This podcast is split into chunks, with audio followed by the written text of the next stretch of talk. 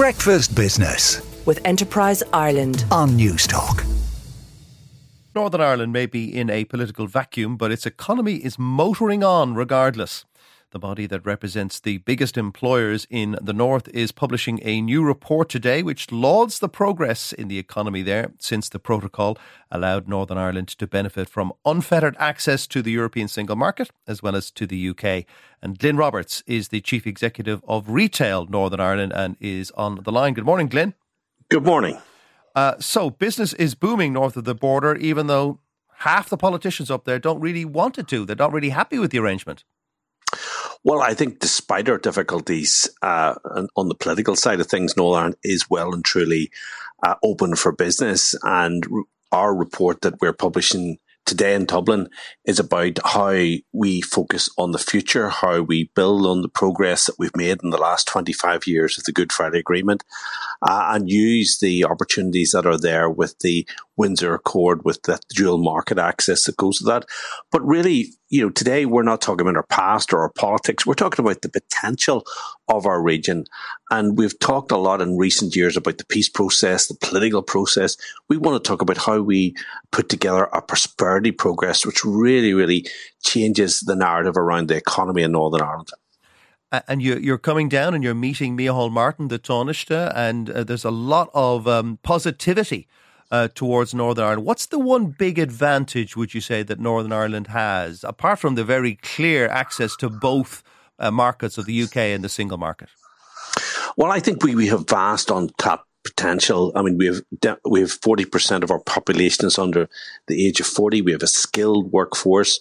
We have a steady pipeline of talent from our FE sector. We have dual market access. We have emerging clusters in new industries like tech, cybersecurity, health, and life sciences. So we have a lot going for us. But you know, let's be very clear: we, we won't realize that potential unless we have a government back at Stormont and executive reform because we need to have government. We need to have political stability because political instability is bad for business. It's bad for our economy. But, you know, despite Stormont being down, that's not going to stop the business community getting out there and with an ambition to make Northern Ireland the best place in these islands to locate, start and scale up a business. And that's what we're in town today to, to put that message across that we're open for business. We have a lot of opportunities. There's a lot of potential.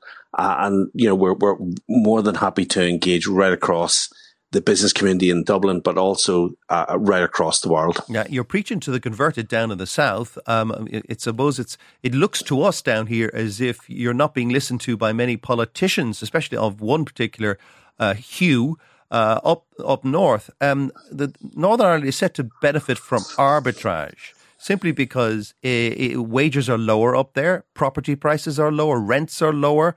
Uh, whereas it's all bloody expensive down here, um, that's going to really benefit you guys if people kind of set up their business in, nor- in the north of Ireland and then kind of sell down south.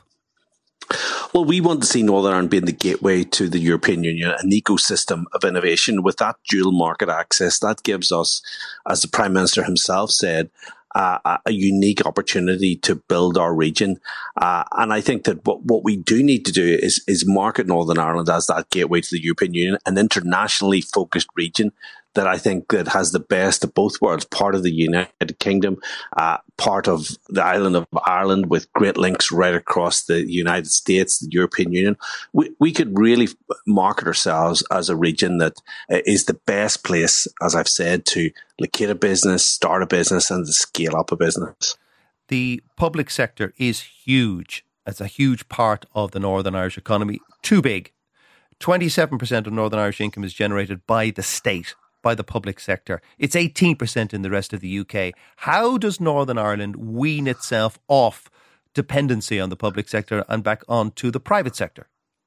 Well, I don't think it's a question of the public sector being too big. I think it's a question of the private sector being too small. So we want to grow the private sector. We want to see uh, many more small businesses being created. We want to be attractive for foreign direct investment. And that's at the heart of our report that we're launching today is how do we do that? And, you know, we set out a comprehensive plan uh, to attract business to uh, to Northern to make ourselves that ecosystem uh, uh, of innovation.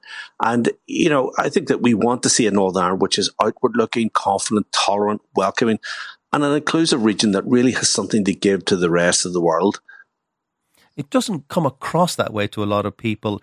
Um, in a divided society, is it difficult to attract private investment um, compared to the south of Ireland, for example? Well, there's no doubt that we need political stability. You know, political instability is bad for business. Not having a government at Stormont, clearly, with all the difficulties that go with that, does hamper our potential to, to, if you like, reach that promised land.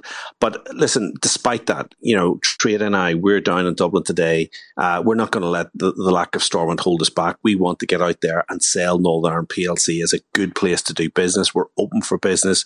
We have a good story to tell, and that's what we're going to do today in Dublin. Well, the report published today, which will be a co-launched by the Taoiseach Micheál Martin in Dublin, is called A Region Transformed and Creating Prosperity for All. Northern Ireland, the Prosperity Dividend. Well, we wish you best of luck with it, Glyn. That is Glyn Roberts, the Chief Executive of Retail NI. Breakfast Business with Enterprise Ireland on Newstalk.